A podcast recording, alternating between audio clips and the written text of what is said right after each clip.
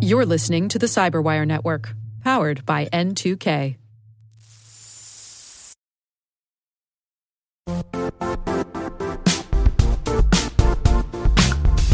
The IT world used to be simpler. You only had to secure and manage environments that you controlled. Then came new technologies and new ways to work. Now, employees, apps, and networks are everywhere. This means poor visibility, security gaps, and added risk. That's why Cloudflare created the first ever connectivity cloud. Visit cloudflare.com to protect your business everywhere you do business.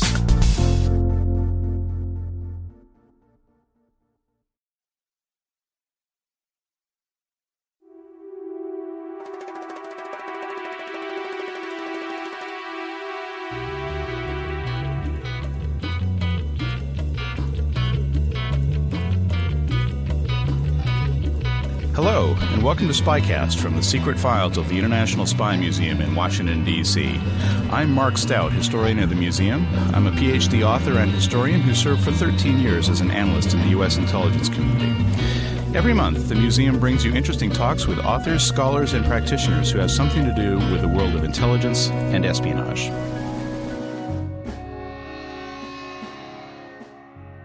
We're joined today by Yevgeny Morozov, who is one of the world's leading analysts of the political implications of the internet and social media. Uh, Yevgeny is a native of Belarus originally, and he wears well, wears many hats. He's a contributing editor to Foreign Policy and Boston Review. He's a fellow at the New America Foundation here in Washington, and also at present, uh, he's actually hanging his hat out at Stanford University, my old stomping grounds, at something called the Center for Democracy Development and the Rule of Law. Uh, Yevgeny is also the author of a new book just out, The Net Delusion The Dark Side of Internet Freedom, which should be in fine bookstores everywhere. Um, Yevgeny, welcome. Good to be here. Um, Yevgeny, many people are very optimistic about the potential of the internet and of social media to bring about openness and democracy in authoritarian countries. And these people have often been called cyber utopians. Uh, one might almost say, however, that you're a cyber dystopian. Can you tell us a little bit about how you came to that um, uh, somewhat unusual and unpopular even point of view. Yes, I don't think that either cyber utopians or cyber dystopians is actually a compliment. Uh, so uh, I, I, don't think there are people who are identifying themselves as cyber utopians. It's uh, normally uh, comes from uh, their critics. Um, I myself, I would say, actually started as a cyber utopian myself. I was, I come from Belarus, as you've mentioned, so I've always been interested in the questions of democratization, and particularly in authoritarian states, as Belarus happens to be one, uh, right in the center of Europe. And uh, to me, when blogs and social networks and this entire Web 2.0, uh, you know, phenomenon uh, began emerging, I immediately grasped that there would be political implications. And uh, uh, if, if you if you remember back in say 2004, there was still a lot of enthusiasm about the impact that new media was having on politics in this country, in part because of the presidential elections and Howard Dean's use of new media. And uh, the same year, the, the, where there was the famous uh, you know Orange Revolution, or slightly later, there was a Orange Revolution in Ukraine, where supposedly text messaging uh, played some role in mobilizing people, and blogs also played a certain role in mobilizing people and getting them out onto the streets. So, as I put two and two together, it uh, became uh, clear that uh, you know blogs and social networks would also probably be helping the causes of democracy in a country like Belarus. So I actually joined uh, an NGO, a Western, you know, based and funded NGO called Transitions Online, which was actually very active in uh, using new media uh, in the former Soviet space, uh, virtually not just the Soviet Union, but you know the entire satellite, uh, you know, uh, territories. So they were active in almost 30 countries, and I became their director of new media. It was actually my job to, uh, you know, travel eh, to places like Central Asia, the Caucasus, and meet with bloggers and activists and train them how to use new media, blogs, social networks, wikis, mashups, uh, various maps, and data visualizations uh, to basically, uh, you know, uh, push for change, whether it's through campaigning or whether it's by showing corruption inside the government, you know, all sorts of things were up for grabs. Uh, and I spent two and a half, three years doing that. Uh, and at some point, I realized that uh, most of our projects were just utterly ineffective. Uh, some of our projects were actually having a negative effect on uh, the countries we were present in, not least because they were providing wrong incentives to bloggers and you know new media entrepreneurs who may otherwise be working on their own and it's a classical moral hazard you get with any economic development projects. You know, it's almost a problem that is very common, you know, to, to many projects in Africa where, you know, a big development institution funded by Western entities comes in and they want to do a lot of social innovation. They end up putting all of the social innovators on a salary and those innovators no longer want to innovate on their own and they're interested in applying for more and more grants just to, you know, uh, enjoy the lifestyle they got addicted to. So I, I, I, saw that part of the problem, but I also began noticing that the governments themselves were actually outsmarting us at, at our own game. Many of them were not just censoring the internet, they were also setting up blogs uh, in order to promote their own ideology online. Some of them were using uh, various data mining techniques to engage in surveillance. They're actually tracking many of the dissidents. Many of them are purchasing technology from Western especially American firms to uh, censor the internet and mobile communications more effectively.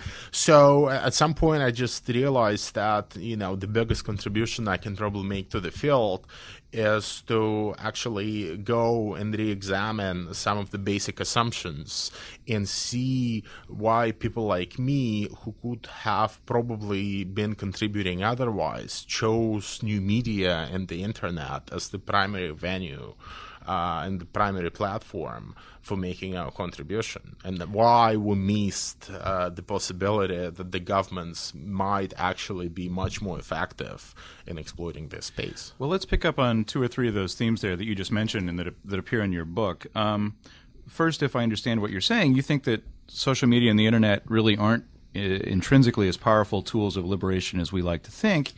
And yet, on the other hand, many people would argue that communism in Europe was was brought down or at least substantially undermined by samizdat, you know, the underground mm-hmm. literature, Western broadcasting, much of it supported in the in the mm. day by the Central Intelligence Agency.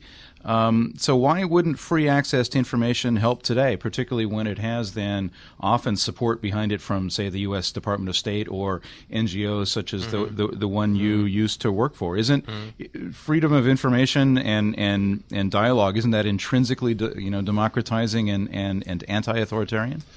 Um, I think there is definitely uh, a value to uh, encouraging people to express opinions online, to engage in debate, and to access any information that is available to their counterparts in the West.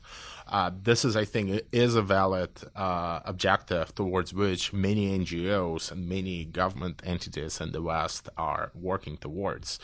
Uh, that said, I think we should not overestimate the uh, contribution that such access to information makes to uh, democratization. And here I think much depends on how exactly we want to define uh, what democratization is uh, if we are really talking about some kind of regime change, the establishment of free and independent elections with independent observers, we're talking about the establishment of independent media, uh, all of those are very ambitious goals that I do not think are necessarily easily abetted by social media. If we are talking about liberation and democratization in much less ambitious terms, and we are talking about personal liberation, people gaining more autonomy over what they can do, over you know what kind of movies they can watch, what kind of literature they can read, you know, over even their ability to learn English uh, or any other language for that matter, using the internet or Skype or any other tools. There, the contribution is of course undeniable. The question that I think most cyber utopians have failed so far to address is how personal liberation would necessarily lead to the broader social and political liberation. And the assumption has always been uh, that, you know, as people gain more money and more wealth, and as they acquire the taste of this very comfortable middle class experience in existence, they would also push for political freedoms. So they would inevitably go and you know march in the streets and demand that they are represented in their governments by people whom they vote for. Um, I think if you really look closely at the last two decades in countries like Russia or China, uh, I'm not sure that that theory actually holds true. In part because both countries now feature very sizable middle classes who are getting wealthier and wealthier, and many of whom are actually comfortable with not participating in politics at all as a price that they are paying for the increased wealth. And the government has very successfully uh, built an ideology in which they have convinced people that not participating in politics is the price that they need to pay for prosperity. And this is the kind of broader intellectual setting in which you need to examine the role of the internet. And if this is the setting with which we begin, then of course you need to understand the role that the internet plays in, you know, pacifying people by giving them access to entertainment that was not available 10 or 15 years ago. Yes, you, you, you actually hint in your book, if I understand it correctly, that maybe governments don't mind the people wasting their time online looking at lolcats and porn and that sort mm. of thing, that that actually serves the government's interests mm. uh, by distracting them. Is is the internet the new opiate of the masses? Then is that what you're saying? Uh, I, I I think it's it's a theory that we need to consider actually very seriously. And then I, I, I actually think that if you look at the way in which, say, the Kremlin has uh, learned to manipulate uh, traditional media, you'll discover that you know, much of what appears on mainstream Russian television is trash. you know, it's pop culture, it's uh, B level movies, it's, uh, you know, it's not exactly uh, you know, uh, politicized uh, content that will make people aspire to go and revolt in the streets. It's not the same boring programming that people used to watch in the 70s or the 80s.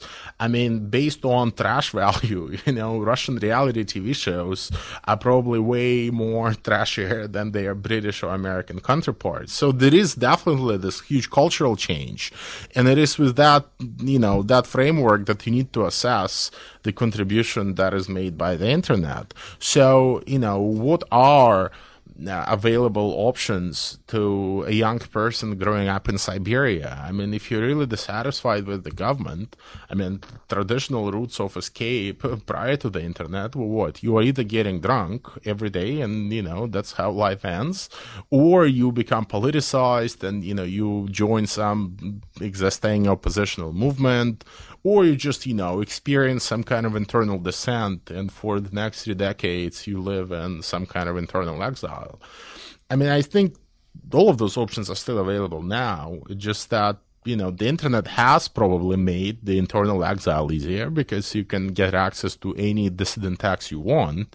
But I think for the vast majority of people, it has also made uh, the entertainment route uh, available, which was not available previously.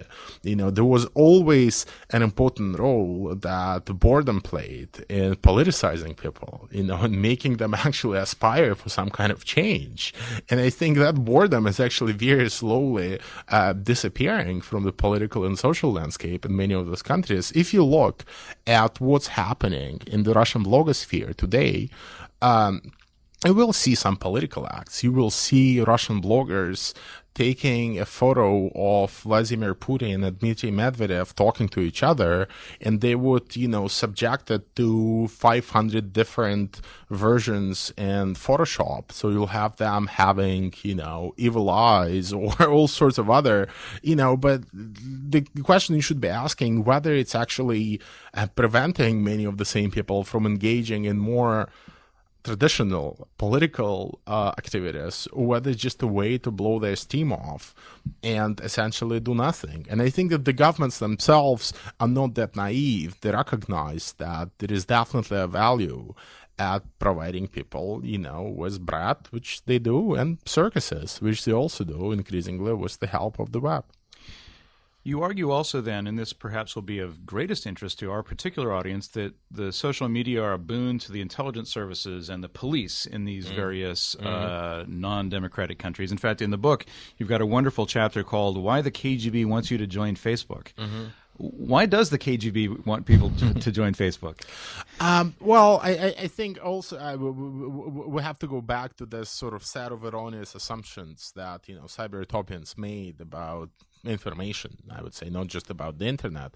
And one of those assumptions, I think, was that uh, authoritarian governments are not interested in uh, letting information flow. Uh, they just want to control everything and just broadcast their own version of events.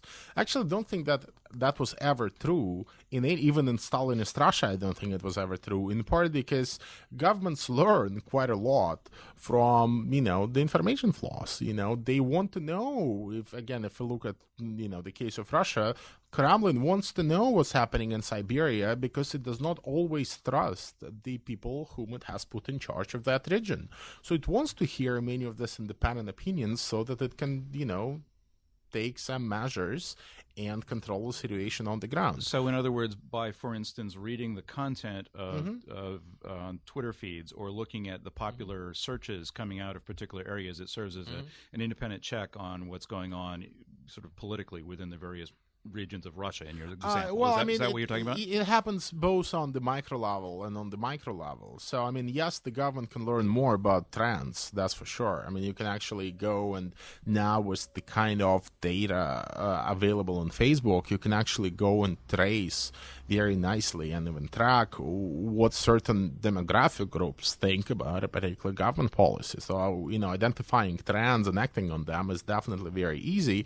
But I think also on the micro level, the government can actually go and track the activities of particular dissidents that it doesn't like. So one of the examples I quote in the book is from Belarus, where, you know, the local uh, KGB service, which, you know, is still called KGB, uh, is actually uh, browsing through profiles of some of the activists, oppositional activists that they already know, and they're looking at their friends online. And if they discover any of the names that are not in the database yet, they add those names and they start looking up even more people. So in a sense, it helps them to always know uh, the social, uh, you know, media activity of the very people who are opposing the government. Now, of course, you can make an easy argument that you know why would the opposition be so stupid as to be doing all of that under the real names? And I think this is uh, a key question. Of course, they can be doing all of that anonymously, but doing it under real names and under real identities actually helps them to build a community that takes advantage of the social media. In other words, doing this anonymously online undermines the trust that's necessary for the dissidents to operate together. And, and it also doesn't bring the same level of scale. I mean, uh, the whole point of social media is being able to leverage the you know the communities that are built and, and that emerge online. You want your Facebook group to exist and have you know millions of members so that you can actually go and spread that message. You cannot just do ad hoc groups and ad hoc accounts anytime you need to organize a campaign. So you do need to build trust, and trust is built around real names. So in a sense, uh, you know, the, the ability to track social media cancels out its huge mobilization potential uh, because you know you can only mobilize well if you have real people behind it. But if you have real people behind it, you can actually preempt anything they do by tracking it even before it happens. Can you talk a little bit about some of the measures that the uh, Iranian government used in the wake of the so-called Twitter revolution? And I know mm-hmm. you very much don't mm-hmm. like that term, but mm-hmm. but can you give us some some for instances on on how the Iranian government uh, tried to uh, crack down and then seek out and punish the people who'd been involved in the uh, demonstrations there in 2009. Sure. So what happened, uh, I think, is that the Iranian government actually probably deliberately didn't shut down all of Facebook and all of Twitter. They slowed down access to them. They still allowed people to post uh, some messages. So some people did manage to get through. And again, I think that happened in part because there was huge intelligence value to the information that was posted to the ground. Uh, all about real-time events, but also in terms of uh, court evidence that was actually later introduced in many of the courts. Uh, you know, many Western activists were naive and careless enough to actually start expressing their support to particular Iranian activists, which of course uh, was not uh, very helpful because then the government would show up in court and say, hey, look, we have five messages sent to you from people in think tanks in Washington, D.C. That proves you have a connection to them and that you are a spy, right? So there was a lot of uh, that level of evidence which the government was just, you know, presented with, more or less. It was, you know, free present. But the other aspect was that the government began uh, collecting and aggregating all the photo and video evidence that was posted posted to sites like Flickr and sites like YouTube. And what they later did was that evidence was to post it all on uh, several government websites and actually started asking uh, the supporters of the government and any anyone else to identify the people whom they recognized in the photos, and that way they managed to get names of at least forty people whom they previously through not, crowdsourcing, uh, basically. through basically yes, so crowdsourcing. So it's uh, the same technologies that are pioneered by you know Western firms and governments uh, later ended up being used by you know the the authoritarian governments. And by the way crowdsourcing is not the only one which is used by authoritarian governments. I mean, uh, spinning uh, many of the conversations and uh, you know infusing propaganda uh, into them is also a technique that many authoritarian governments have learned from Western corporations. Uh, the practice of astroturfing, which of course arose uh, in the West uh, and was practiced mostly and still is practiced by corporations and politicians, is now very actively practiced by bloggers in uh, Russia and China. What who, is astroturfing? You'll have to explain that for us. uh, sure. Well, astroturfing is the practice of uh, a company or a politician uh, hiring, uh, you know, people who would express opinions which are presented as independent ones, but actually paid for by the government or the, uh, you know, the company without ever disclosing the affiliation. So what is happening in places like China, Iran, or Russia is that uh, governments directly or indirectly have their supporters uh, basically mask themselves as independent uh, critics and independent bloggers and commentators and try to enter various discussions online that are critical of the government and try to steer them away in directions that are favorable to the government. In the world of espionage, there's the field of covert communications. Um, to allow you know intelligence officers to communicate securely with their headquarters without it even being necessarily known, or with their handlers without it even being necessarily known they're communicating at all. With regard to things like email and web browsing, aren't there also technical tools that activists and dissidents can use to enhance their security in the face of the the technical surveillance measures that governments can bring to bear? Uh, sure. I mean, there are tools uh, that allow that. Again, it depends on uh, who owns the underlying technical infrastructure. So, in the case of Iran, you have the Iranian Revolutionary Guards basically owning the main internet service provider in the country. Uh, you know, in which case, um, sure, you can still encrypt your traffic, but you just don't know how deep they have the capacity and the ability to look into your stream, right? So in places where ownership of ISPs and governments is separated, you have a little bit more certainty. Even though you know, even in this country, we had the Bush administration reach out to AT and T, and essentially, you know, so even democratic governments have the same reach uh, to some of the data. Uh, it is possible to encrypt, of course, your communications, uh, and the problem is that. Uh, many of these tools are yet not on the level of um, you know they, they cannot be used by consumers easily. So many of the activists and dissidents uh, who are not uh, very you know tech savvy they end up basically misusing those tools, thinking that they provide the level of anonymity that they don't. You know, it, the way I explain uh, how some of those tools function, it's that you know they remove the uh, whatever address you put on your envelope but if you have uh, when you're sending a letter, but if you have uh, you know some paper with letterhead in your envelope, people will still you know figure out what it is you are saying. So some tools do remove the address from the envelope, but they do not destroy the letterhead. So then you need to you know in- encrypt it twice, so to say. You have to encrypt the message and then use tools like Tor, which is one of the most popular tools used for uh, for such things to, to send out your message. That the basic problem here, It's it's not really encryption. It's that you know many dissidents actually now want to be public and they want to use these tools to mobilize, and uh, it's it's this that I find most troubling. And you know the whole promise of social media and the internet so far has been that it will help the dissident movement to reach out to people who are not yet dissidents. So they will go to all those people who are sitting at home quietly and are still hesitating whether to join the movement.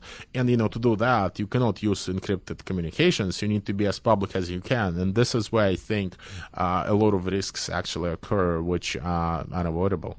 Last question then, uh, and I want to sort of gauge mm-hmm. how pessimistic we should really be here. Uh, George Orwell's famous line in 1984 was, "If you want to picture of the future, imagine a boot stamping on a human face forever." Is that is that where you go? Is that what you'd say the future holds for us, thanks to internet and social media, or is there any, you know, is the net upside positive or negative, and how positive or negative uh, yeah. is this in sum? Uh, well, I think you know eh, th- that boot will rem- remain. It will just it will we'll learn how to take pleasure in it. Uh, I, I, so I think this is one uh, possible uh, development. I think you know it's basically the merger of you know Orwell and Huxley, which I'm I'm discussing partly in the book.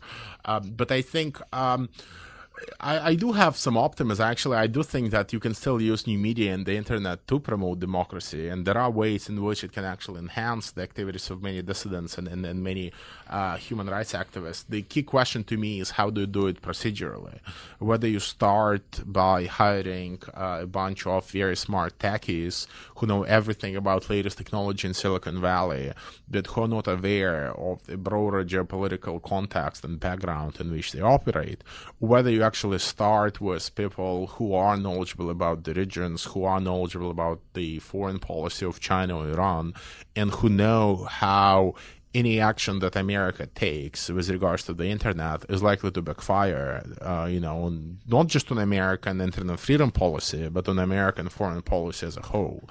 I think that in the last one and a half years, two years maybe, uh, the U.S. government has pursued the former option. They got uh, after they, you know, after Obama won the election, they got some really smart technologists who, you know, thought that they would be able to transform U.S. foreign policy uh, by knowing very little about foreign policy, but knowing everything that there was to learn about, you know, Silicon Valley, and I think that has proved so far um, a very costly approach, in part because for example, during the elections in Iran, um, the State Department famously reached out to Twitter and they asked them to delay maintenance, which of course was then interpreted by virtually every single newspaper in countries are friendly to the U.S.